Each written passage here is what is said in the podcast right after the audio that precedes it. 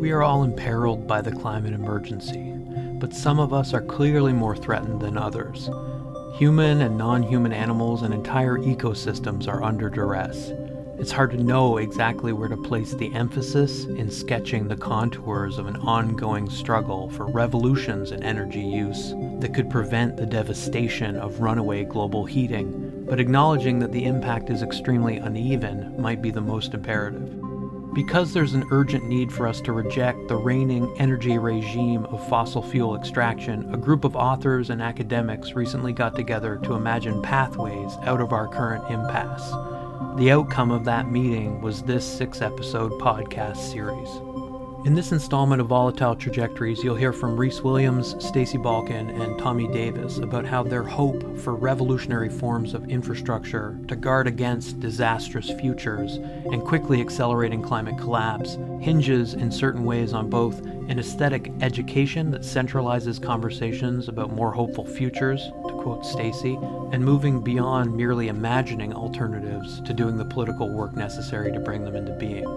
Uh, but let me give you some background on Tommy, Rhys, and Stacey. Tommy Davis is an associate professor of English at Ohio State University, where he teaches courses in modern and contemporary literature, environmental humanities, and coordinates study abroad programs to southern Louisiana and Antarctica. He's the author of The Extinct Scene: Late Modernism and Everyday Life, and he's currently finishing his second book, Unnatural Attachments: Aesthetic Education and Ecological Crisis. Rhys Williams is a lecturer in energy and environmental humanities at the University of Glasgow. He works on the intersection of narrative and infrastructure in future making, especially with respect to food and energy. He has written extensively on solar infrastructures and imaginaries, most recently in the journals South Atlantic Quarterly and Open Library for the Humanities. And Stacey Balkan is an associate professor of environmental literature and humanities at Florida Atlantic University, where she also serves as an affiliate faculty member for the university's Center for Peace, Justice, and Reconciliation. She's the author of Rogues in the Postcolony: Narrating Extraction and Itinerancy in India, and co-editor with Swaralipi Nandi of Oil Fictions: World Literature and our Contemporary Petrosphere. This conversation is a lively one, recorded at a fairly noisy bistro with all of the sounds of people playing pool and children's shoes squeaking. They seem to harness that energy in the space to engage with questions around how we've been sold a certain narrative about the inevitability of fossil fuels. Tommy talks about how it might be the responsibility of the energy humanities to expose that configuration as historical and work to unmake it. But at the same time, Rhys points out that it's not as simple as just undoing a narrative and exposing a history of manipulation. We have to engage with the degree to which petrocultural ideology is now a firmly material thing, solidified as a social and empirical fact. This makes it much harder to dislodge, but identifies the enemy of energy transition in a more substantive way. I think a lot of people in the humanities have been wondering how we make climate change and energy transition our job. And this has given rise to a lot of special issues of journals, a lot of books that are about pedagogical theory, and then sort of rudiments of what it looks like. But we have talked about how that conversation and that action maybe looks a little bit differently depending on where you are. So I've been curious about you, Stacey, and what it's like to teach energy and environmental humanities in South Florida, where you have all kinds of racial and class issues on top of the ecological crisis, and you just went through a hurricane. Yeah. So I was hoping you could talk a little bit about what it looks like from your vantage point in South Florida. Yeah, sure, that's a great question. Um, of course, Hurricane Ian left unprecedented, and I don't use that word lightly, I feel like it's often used lightly, unprecedented devastation to you know much of the state. Um, in the far southeastern corridor, we were mostly spared, um, which is often not the case. Um, but as sort of this, these cyclonic phenomena become both um, more severe and more frequent, um, we're also noticing a sort of westward shift. So the past several have been kind of moving away from the Atlantic into the Gulf. Um, Florida is now seen by many as a kind of laboratory for the radical transformation of the academy um, desired by Republican legislators across the United States, right? So what we're seeing are sort of successive um, bills being passed to effectively monitor um, faculty free speech. Um, so most recently is Bill H B seven, which is popularly known as the Stop Woke Act, um, passed, um, which effectively mandates the surveillance of instructors, um, so too the curtailing of what we're allowed to discuss. And so for somebody like me who teaches climate justice and intersectional justice, it's been particularly difficult.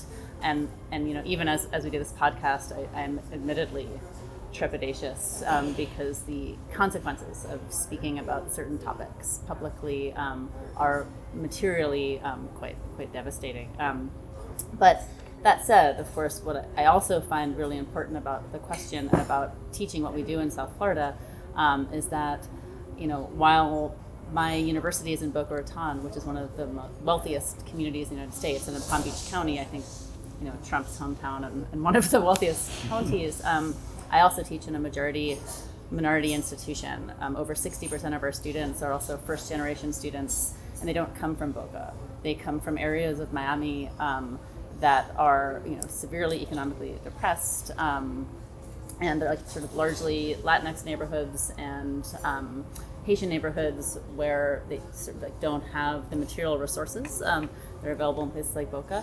Um, but what I was going to say as well, because of the sort of horrific economic policies that have essentially created a kind of apartheid in Florida between the sort of super rich and, and these marginalized um, immigrant communities. Um, what we also see, a lot of journalists refer to this as sort of like the, the two Floridas that emerge after every hurricane. So um, this kind of horrifyingly racialized landscape, um, what we see too is that with these sort of increased weather phenomena, the sort of Um, the kind of uneven disaster that's born after these weather events is, is increasingly horrifying. Um, and so, you know, you'll see, for example, um, you know, in, in Miami Beach, this like really, really robust um, disaster infrastructure, right, where you have these like gleaming, heavy hurricane shutters and all this stuff. Um, and then you see folks in a place like Liberty City in Miami, where a lot of my students commute from, you know, with like particle boards stuck on, on windows that like don't even remotely approach the regulations put forth after Hurricane Andrew in nineteen ninety-two. Mm. Um, and then adding to this, we have our, the first governor to acknowledge climate change, but the resilience plan is essentially to, to build walls to protect new luxury developments. Mm. So this is why you see like the, the death toll in Lee County a few weeks ago was, was horrific, because there's, there's no actual resilience plan other than protecting the super rich and the further development in these precarious areas. Um, so anyway, yeah, so for me and for my students, um, teaching this in South Florida is like almost a daily exercise in the absurd. You know, it's like sort of, it's like, you know, it's like the existential despair of living forty miles north of Miami, which is swiftly sinking because it's on porous limestone and being inundated by sea level rise and this horror, you know, and this uneven infrastructure, all of that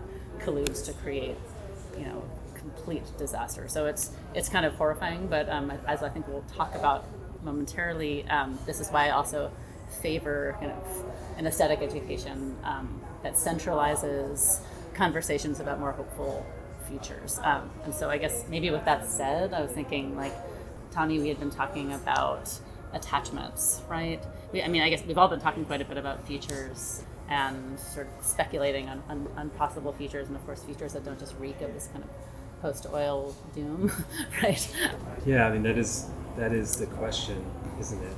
Um, so when we talk, I think, in our spaces of energy humanities and environmental humanities, a lot of what we do, regardless of the content of our discussion, we are thinking about relationality. And so that goes under the name sometimes of metabolism or entanglement. The way that we, we as scholars, I would say artists and activists that are affiliated with these spheres, the way we imagine human and non-human relations, the way we imagine individual and system relations, um, so how things connect, what is the relay between your action and its effect somewhere else.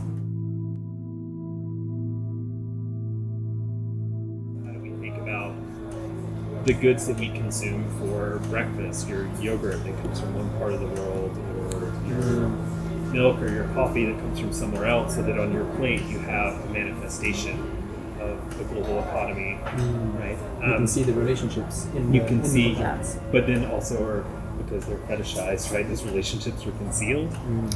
But I was finding myself, as I was thinking about these problems of energy crisis and activism, I was finding myself unable to think about what it meant to care about something. And attachment became a word or a concept for me when I was looking at the artwork of, a, of an artist, an indigenous artist named Cannupa Hanska Luger, who was at the Standing Rock protest. He's based in New Mexico. He was raised in Standing Rock. He had traveled up. And when he was there as part of the protest, one of his art projects was to make mirror shields. And he did a YouTube video showing people how to make these mirror shields. I just want to help protect the people. And so I designed a shield made out of relatively thin wood and a reflective surface, usually a mylar or a vinyl that's mirrored. And um, and I made a video and shared it on, on social media. The shield demonstrates that a single person can buy one sheet of, of wood and cut it into six shields. And those six shields would stand on the front line protecting those in prayer, right? And behind that line stands the camp where there are thousands of people. And then downriver there are eight million people. And so this is how one person can help protect eight million people. And he shows you in short order how to take cheap materials, make a mirror shield, and then ship it up to Standing Rock.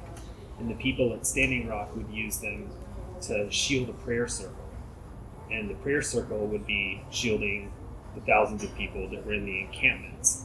And the idea, which they took from the Euromaidan protest in Ukraine, you take a reflective shield. In Ukraine, they just ripped mirrors off of the bathrooms and took them out to the police. You show the police and also the um, vigilantes that were down, that were up there, and you hold them up in front of the police so they see themselves enacting violence. Mm-hmm. So there's a mechanism of protection, but also reflecting state violence back on itself. But for Luger, I think he says, when we all watch that video and we make those shields and we send them out, we are now part of a process in which the people in Standing Rock protect the other people who are protecting a river, which provides water for thousands of, thousands of people. So he broadens out the attachment, right, that we have, that I have in Ohio. I developed an attachment by making one of these and sending it to somebody at Standing Rock, right? So that this is a very material way in which my care for the kind of world they're calling into being in the in the encampments can can manifest, right?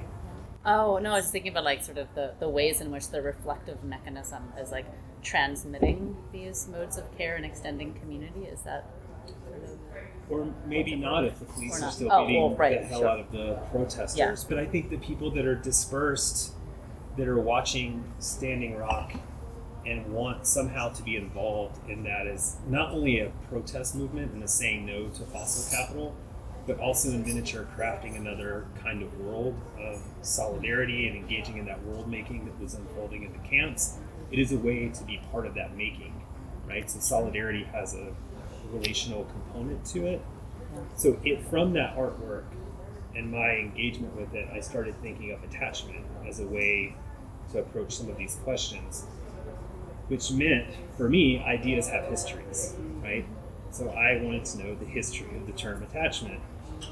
Unfortunately, its history is based on psychoanalysis, which is not my my bag. But I read it. I read it any. I read it anyway. And it interestingly, the seeds of attachment theory emerge in nineteen thirty-nine, when the British government has has an evacuation policy where they're moving children out of areas that will be bombed. And as they began taking these children and shuttling them out to other locations, a couple of psych- psychologists that we know now, John Bowlby and D W Winnicott, write a letter. And they say they are observing disorders in children who've been separated from their mother. After the war, both of those psychologists become famous for developing attachment theory. And when you read John Bowlby's trilogy, which I don't recommend anyone do, when you read the trilogy, what is interesting about about it is that he understands attachment as both a material relation that the child has to the caregiver. So breastfeeding, cradling, holding, a presence. The infant needs that to be alive. But also the other part of that is there is identity formation. I found interesting in that model the material, and then we could call it the immaterial, right? Or the material and the subjective.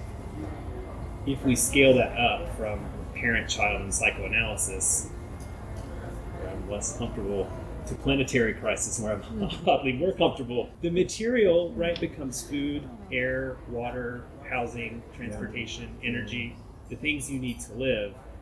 And then what you care about, what you're attached to, mobility, travel, whatever your version of the good life is, is bound up with that. So there's a model we can transport and modify from the psychoanalytic pairing of parent and child to a broader planetary system.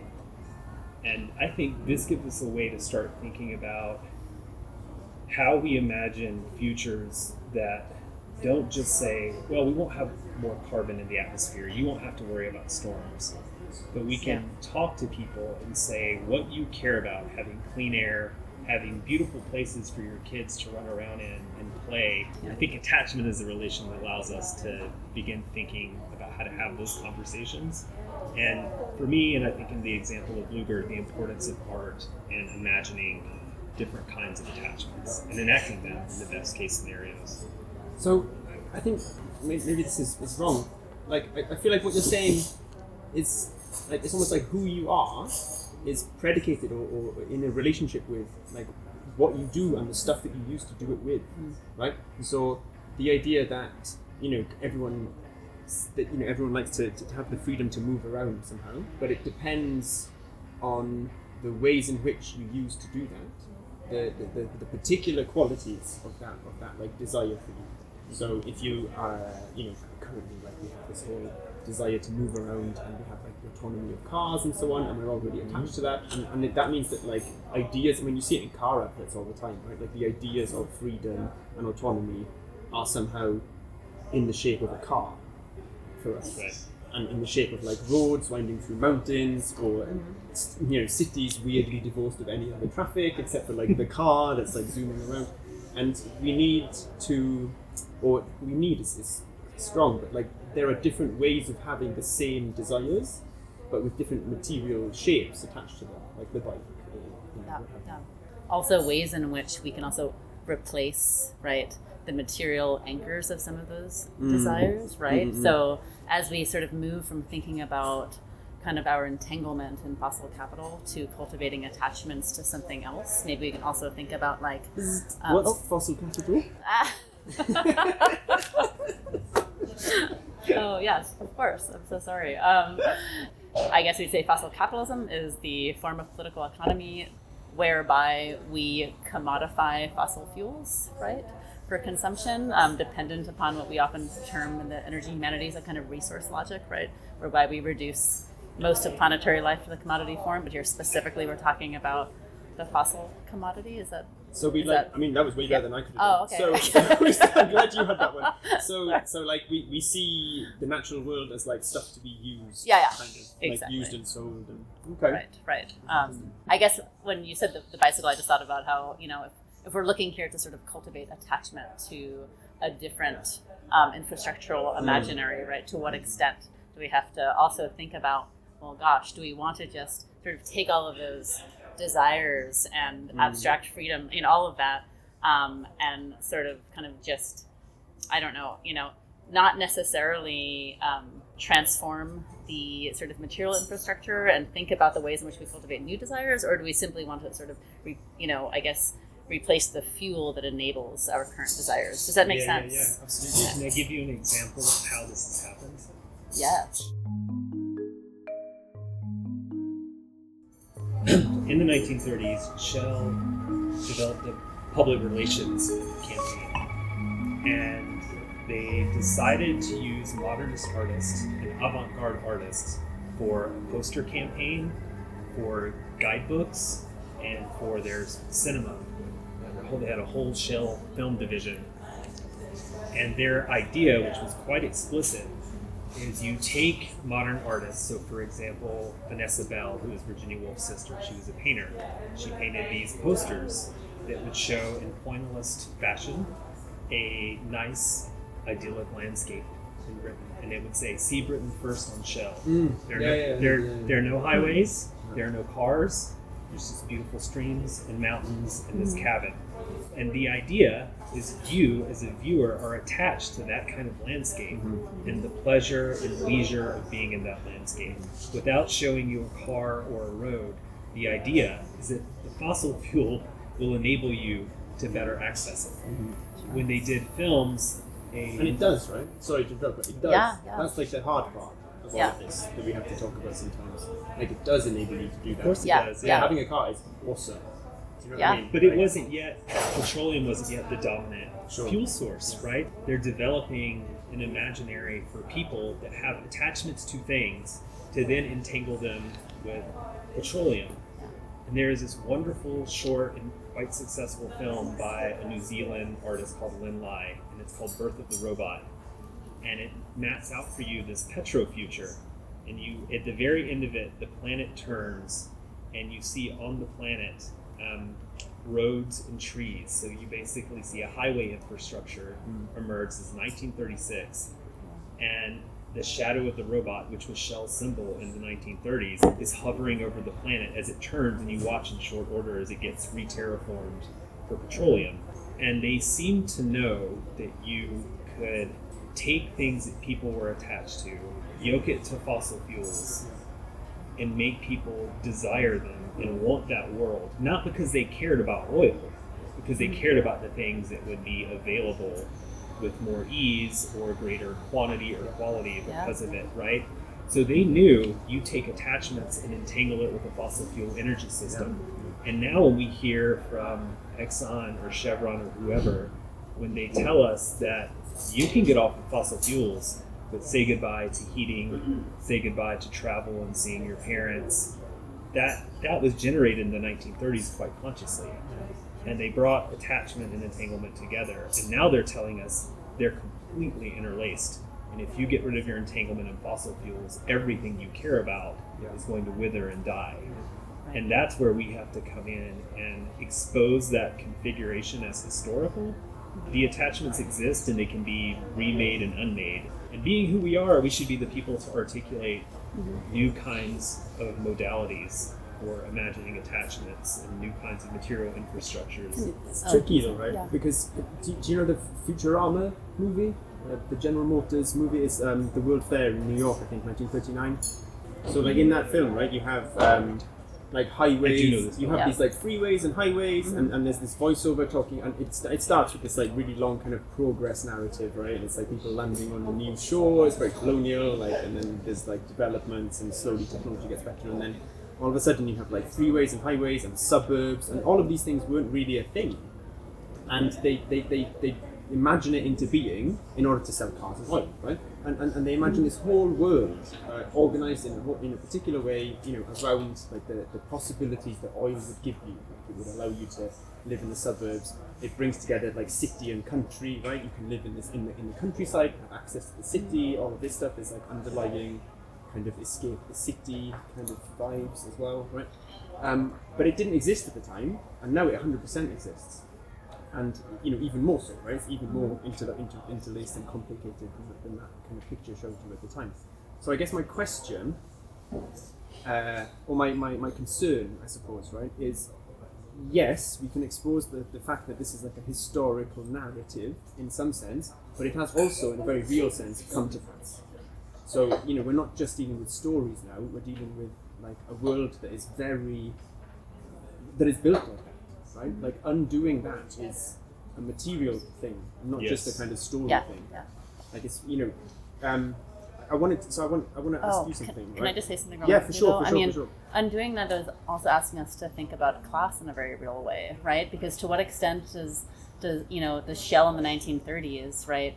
Uh, like simply you know make explicit the ways in which fossil fuels enable the pastoral mode, right? Which had what does that mean? Um, oh, I'm sorry. So, so which is to say, a movement um, in, in the arts and, and uh, visual and literary arts right? Whereby we project a kind of ideal landscape, um, mm. one that is effectively impossible, one that is produced by effectively invisible labor, mm. right? So, I mean, you mentioned the country and the city. I really hate to cite Williams because, while I think that the country and the city is... That's Raymond is a, Williams. Raymond Williams, thank you. It's, such it's a, okay to such, cite Raymond Williams. I I'm know. Saying great Marxist. No, he is a great... No, I know. Um, oh, gosh. I know. Of course he is. Um, but the but the country and the city is, is of course, um, somewhat provincial in its kind of, you know, in its archive, right? Um, so we're talking about greenwashing in a particular way, and that, and I'll, I'll, I'll stop with it. But all I'm saying is that what, what's also kind of interesting is that the, the fossil fuel industry, however ironically,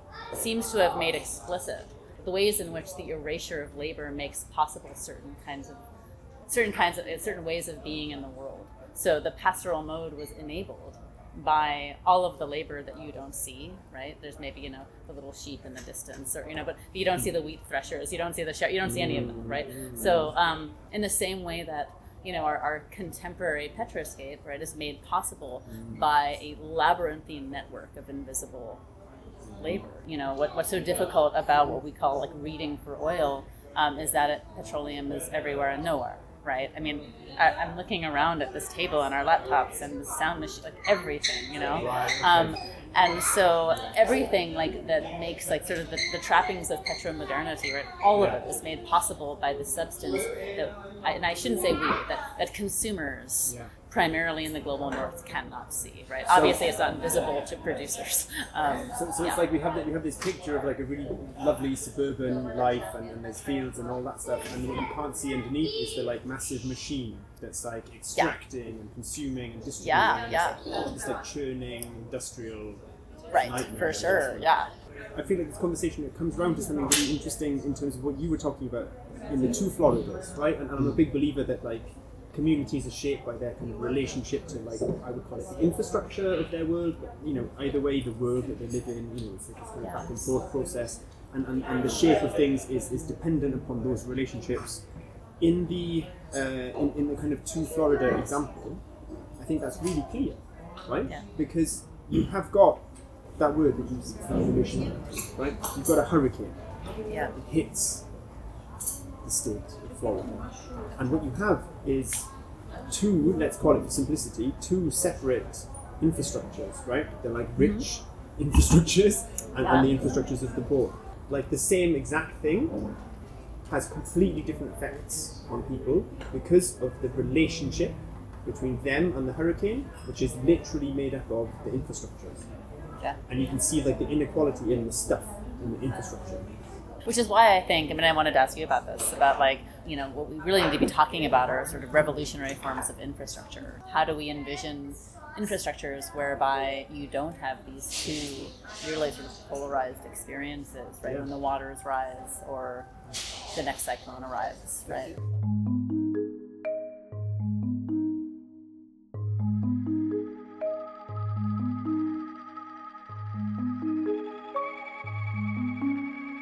The thing that I wanted to ask you was, you're teaching the students yeah. who have mostly really one kind of relationship to the cyclone, let's say, right? Yeah. Um, what's it like teaching those students with that with that very specific material relationship, yeah. right? Like a real world thing, yeah. in experiences of inequality and that kind of thing, which play out in that way.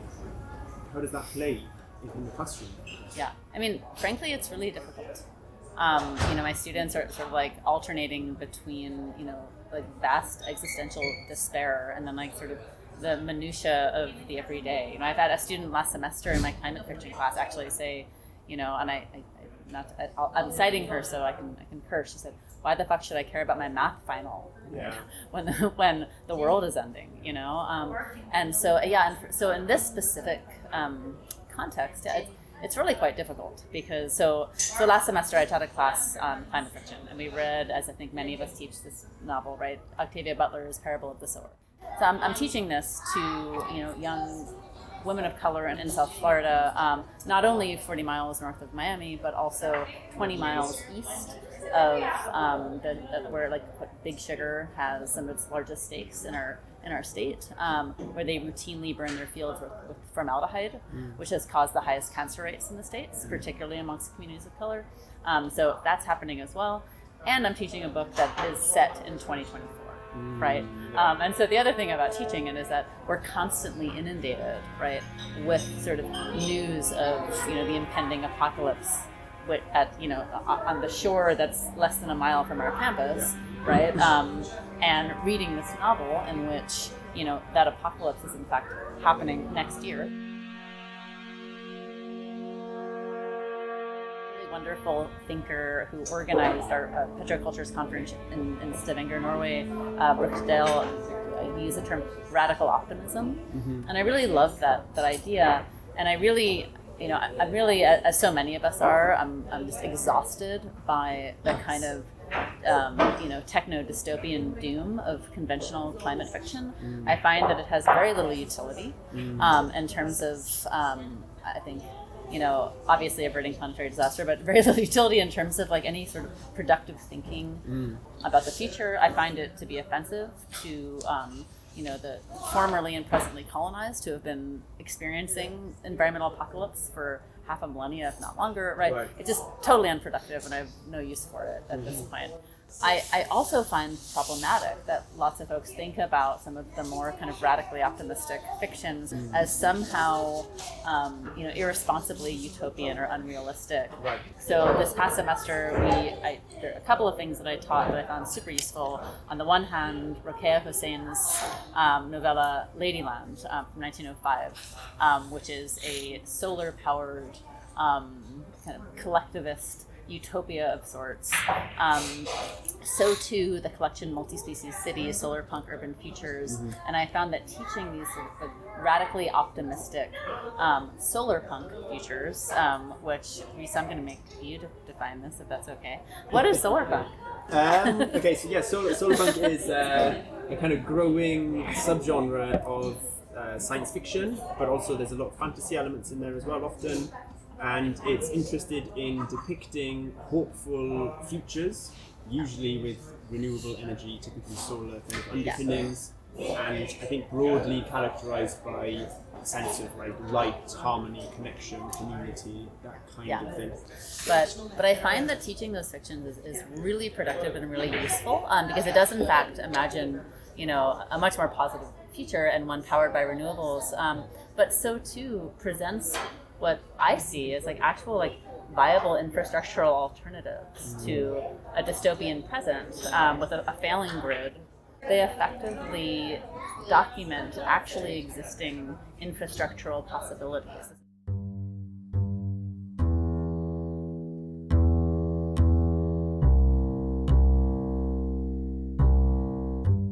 Can I ask one thing? Yeah, yeah, about, yeah, for sure. So you, you talked about teaching Octavia Butler. Then you said you find dystopias offensive and useless, and then you talked about solar punk. I, too, teach Octavia Butler yeah. all the time. I taught it this semester, and a student raised his hand and said, "This is just a question. Is everything we read going to be depressing?" And I took that as a mandate for rethinking how and why I teach yeah. that novel. So why, why should we teach this book? Because it is a hellscape. And the best thing that happens is they set up a community at the end, and when you read the next novel, that's not a great idea either, right? Yeah. Sure, sure. So I thought, why should we teach this book? And one of the reasons that you should teach it, I think, is that it, part of what that book models in two ways. In content, it is trying to think about how you get new ideas and principles, because you need those to have different imaginations and communities. Earthseed is an adolescent writing in her journal, trying to imagine new kinds of commu- new principles for a new community that will come and take material shape. And the book is sort of modeling for us how you can begin to tell a story of the future that people will be attached to. So the maybe the utopic impulse of that book is actually a pedagogical one. How do you begin to marshal resources from the past to give you some idea of how to tell stories, develop models for the future? And I read that book and started thinking about Walter Benjamin mm. and the idea that we look back at the past and look at those past objects and find in them what their utopian impulses were that never came to pass. And how do you animate and vivify those in the present to crack open the temporality of the now for something else And what if we then read Octavia Butler and you read Frederick Douglass alongside it, not as a historical anchor, as a utopian, utopian pathway into something else? How do you vivify Frederick Douglass to think about a climate future that maybe addresses some of these racial antagonisms and class antagonisms that you're talking about? If we want to think yes. about a climate future that's about freedom and autonomy, what is, who's a better writer on freedom than Frederick Douglass? The thing I want, I want to, I want to, I want to say to that, like, a, like, a, like, I want to push, not push back on it, but I want to build on it, I guess, or, or say something like that. But before I do that, I want you to um, explain a little bit what you mean by taking a utopian, and, and I mean, like, really pragmatically explain it. Like, what do you mean by taking a utopian impulse from something in the past and using it to crack open the temporality of the present, especially that last phrase? So I'll, I'll do this in in the terms of the novel. Right here. So. For Benjamin, and I, and I think for Octavia Butler in that book, you go back and look at the past, and in every moment of the past, when something evolves in the world, for Benjamin, it's iron, right? When iron comes into the world, there are fantasies that are documented in text of new architecture, which would liberate people in all kinds of ways, from labor, from want. We know that did not come to pass, but the emergence of that object generated utopian imaginations that were then crushed under the march of capital. What would it mean to go back to that and take those fantasies and utopian imaginations that did not become realized, what would it mean to take them seriously? In the novel, Lauren Olamide is developing a kind of secular theology with what she calls Earthseed. And that secular theology is a remaking of her father's Christianity. Instead of heaven, we have going to the stars, but it has the same formal structure where what you do now matters because it will contribute to something better in the future. So I have, I, I'm going to be really annoying, I hope. I really want to be annoying now. The first thing I want to say is that historically, every time there has been Uh, a, a kind of shift in uh, new technologies, um, there has been an accompaniment of like utopian dreams, right? Like new technologies are linchpins and conduits and vehicles for utopian dreams every single time. And the dreams are vaguely similar usually, right? Like this new technology is the one that will push us over the edge, it will return us back to paradise, to Eden, it will like uh, get rid of the alienation that we're feeling, it will be more democratic, it will be less centralized, it will like redistribute power. It's true like all the time, throughout, you know? Utopian impulses, they're always there, you know, and they're always attached to something, and they tend to go awry because they're not true, right? Like a, a new technology isn't the thing that's going to do that. It's not the thing. Like we, we, we want to believe that it is, but it's not. Because the technology contains within itself politics and a particular way of being in the world and a particular power relationship and all of that stuff. And so this is the, so that was my prelude, but like the thing that I wanted to talk about is this idea of like imagining a better future, right? And, and looking to narratives uh, for um, ways of rethinking our relationship to the world and all of that stuff. I think that's like super valuable, right? Okay, great, we can imagine a better future. But like, I think it's clear that imagining is one thing and doing is another, right? So um, I wanted to think a little bit about the power of these stories, not because of the detail of them so much, but because of their existence in the world, right? They're like an engine for the kind of connection and mobilization of networks and communities and, you know, different ways of, yeah. of, of, of doing of doing politics, right? And solarpunk is like a really obvious example of that. I'm not saying sure, it's the answer sure. by any means. It's problematic, it's kind of liberal, blah, blah, blah. But like sure, yeah. what's happened is like people have made this shared world, and around it, which is the interesting thing, I think, there is a community and there are people yeah. making things in the world, which the stories are somehow modeling, mm-hmm. but that's not the final story, you know? The stories are just like on the way to making it real. Mm-hmm. And the making it real is important because it's not going to be the utopian endpoint, it's not going to be perfect, but it is going to be a step that you can then stand on and imagine again. Like, we love imagining, but you've got to make the imperfect thing that then you can imagine further from.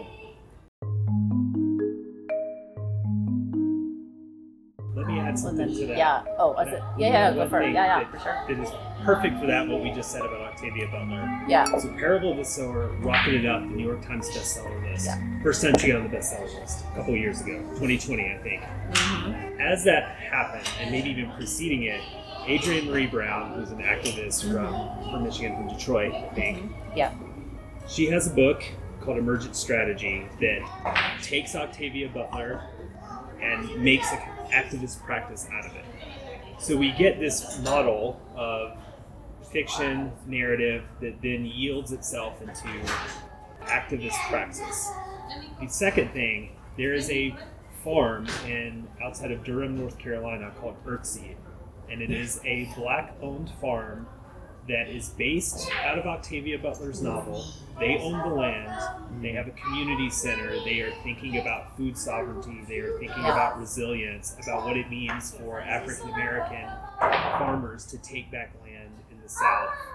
There is also now an artist collective in New Mexico, the Earthseed Artist Collective, of artists of color that are, again, taking whatever they find in the novel. I'm not suggesting all these people find the same thing in the novel. Mm-hmm. They probably do not. Mm-hmm. Yeah. But yet that that speculative fiction, these are material forms, art practice, a farm, an activist manual that then migrates out to the way that people organize and the work that they do at the everyday granular level.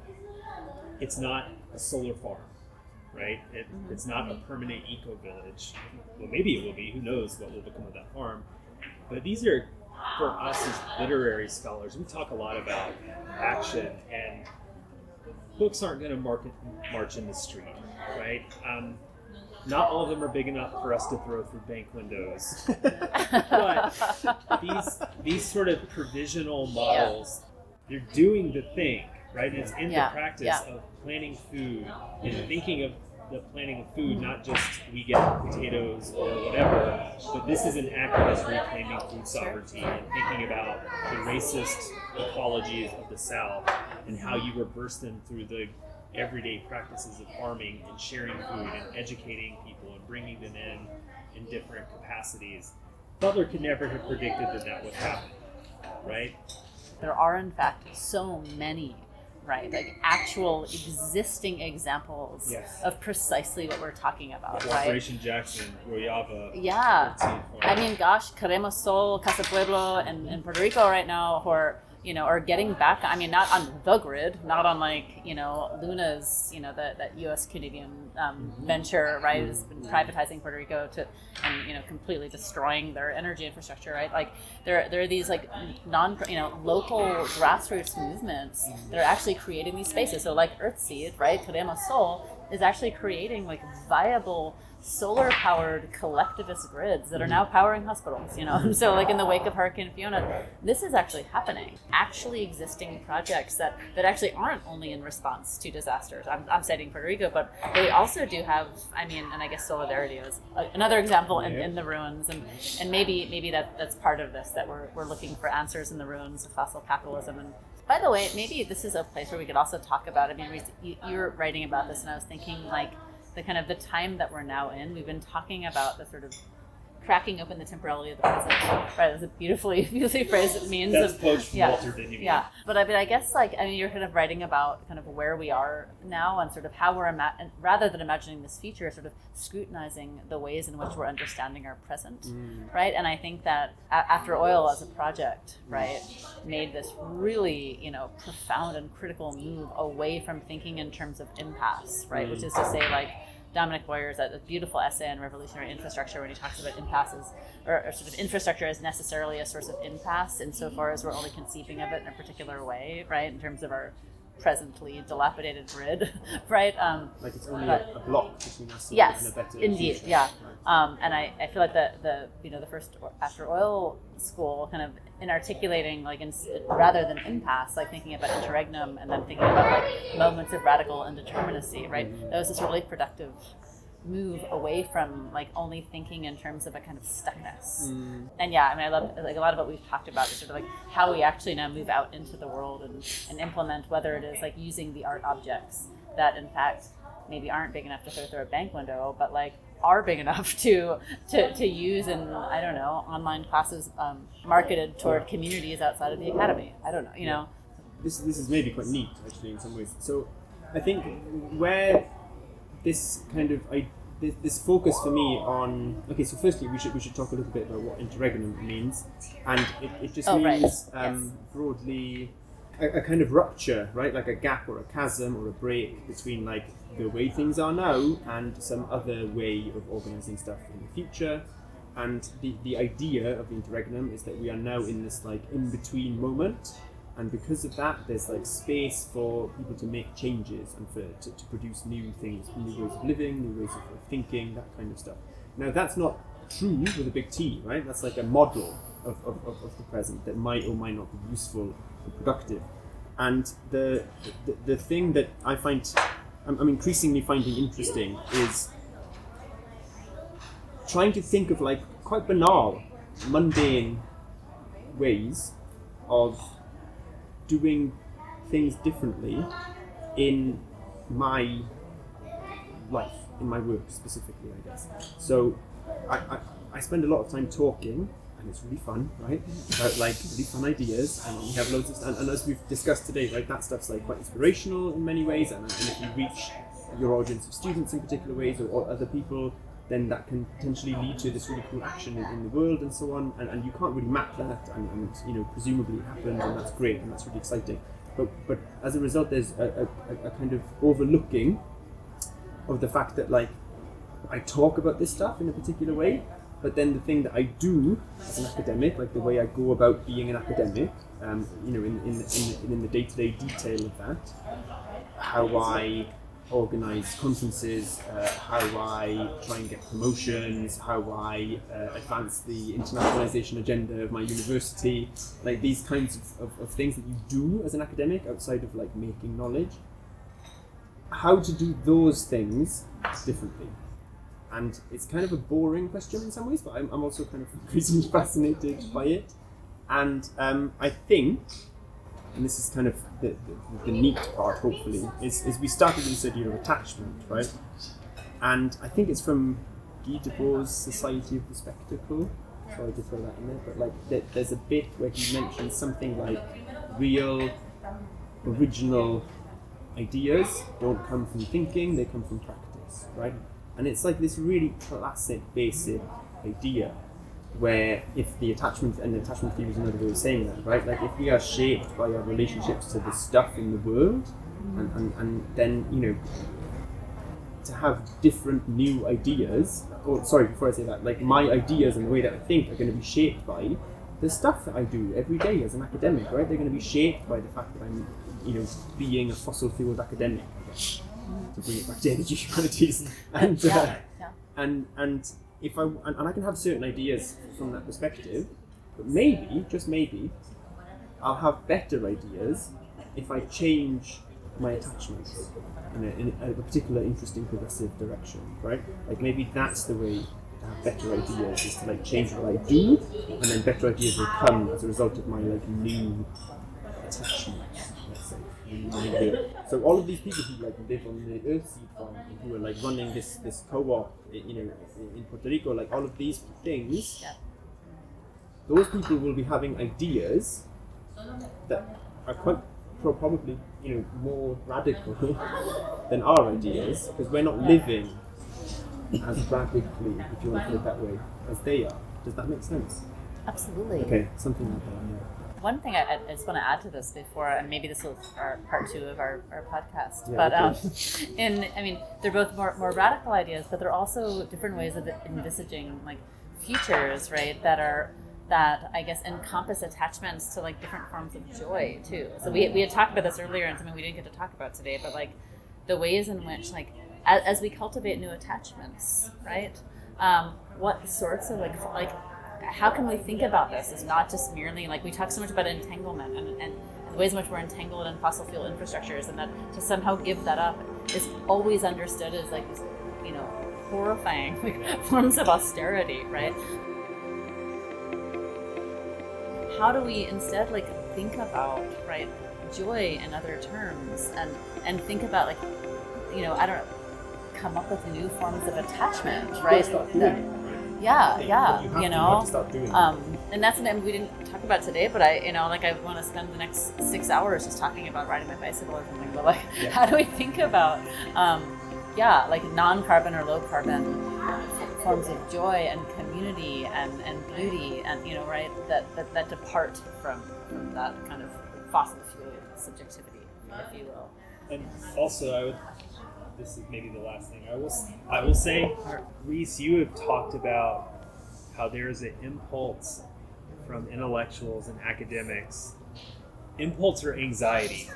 We do all this stuff. We talk about poetry. We get students to read novels, and they fucking love it. And they write papers about it. They tear their friends. They took it out when we got and there. Then they disappear. And we were happy to have met them. So what we need to do is find a way for our knowledge to do something elsewhere in the world. Um, and yeah. we get these vague vocabularies like living otherwise that I read as symptomatic of the inability of us to mm. really think how knowledge leads to action. Yeah. But you say that what we need to do maybe is to realize we inhabit infrastructures, that academic infrastructures that must be important because the Koch brothers pour millions of dollars into knowledge production. Mm-hmm. Governor DeSantis DeSantis yeah. is putting his entire political career on trying to crush the kinds of things that we teach yep. and the protections yep. that allow us to say the things that we say. So you have said we are in these infrastructures. Maybe instead of thinking about how we go out from them and realize the poverty of our efficacy and what we do, why don't we go deeper into where we are and yeah. make it do different kinds of things? Yeah. So what we need is not more anxiety about how the way we teach Octavia Butler might yield something sure. five years down the road, but a strategy for how we take the space of education where we have a captive audience of mm-hmm. students. We have millions of dollars sloshing around in these institutions. What strategies would enable us to make those, maybe against their own intentions and financial entanglements, begin to yield the kind of actions and models and community formations beyond the academy walls, right? How do we strategize yeah. to make that happen? And you've given us a little list of ways to do it. I will give one little anecdote about this. I taught a class a couple of years ago on um, environmental justice and the Anthropocene or something. It was a really annoying title, and I was embarrassed the moment it hit the catalog. It was very long, and it should not have been there. But students signed up, so that was great. I had two students in that class who were also part of the Democratic Socialists of America, the, the Y D S A, which is the college version, and I'm the faculty advisor for that chapter. I was also more active than I am now in D S A.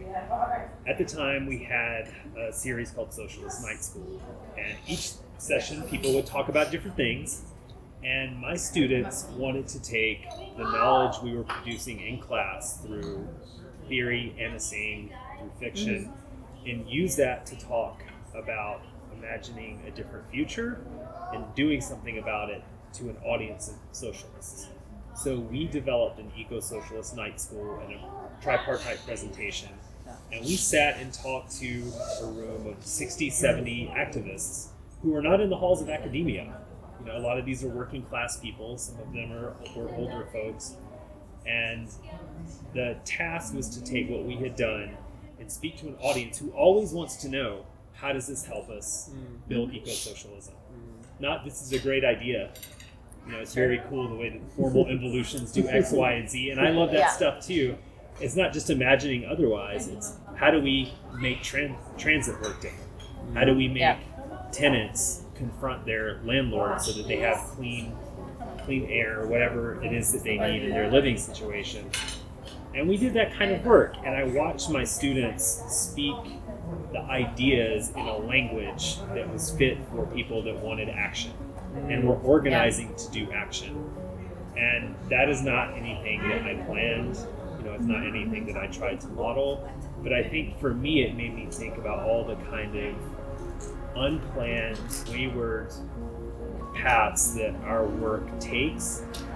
And maybe in some ways, we should have more conscious strategy about how we inhabit infrastructures that surround us in the academy, have more conscious strategy and less anxiety yeah. about what is manifesting after the semester yeah. closes, because we can't predict that.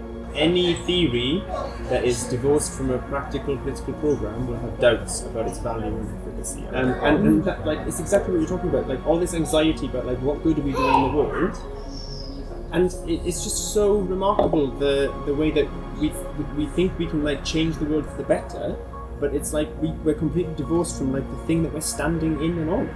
You know, it's like yeah. that, do that, change that thing. Like sure. you're literally a part of it. We like to pretend that we're not. Yeah. physical beings sometimes or something, right? And like, we're all working in these brains just like floating yeah. around. And we have been told that what we do is useless and pointless. Sure. But we also have to fend off attacks from the state that want to shut us up and want to steal our job protections. Right. So why don't we understand ourselves as the threat that the far right understands us to be?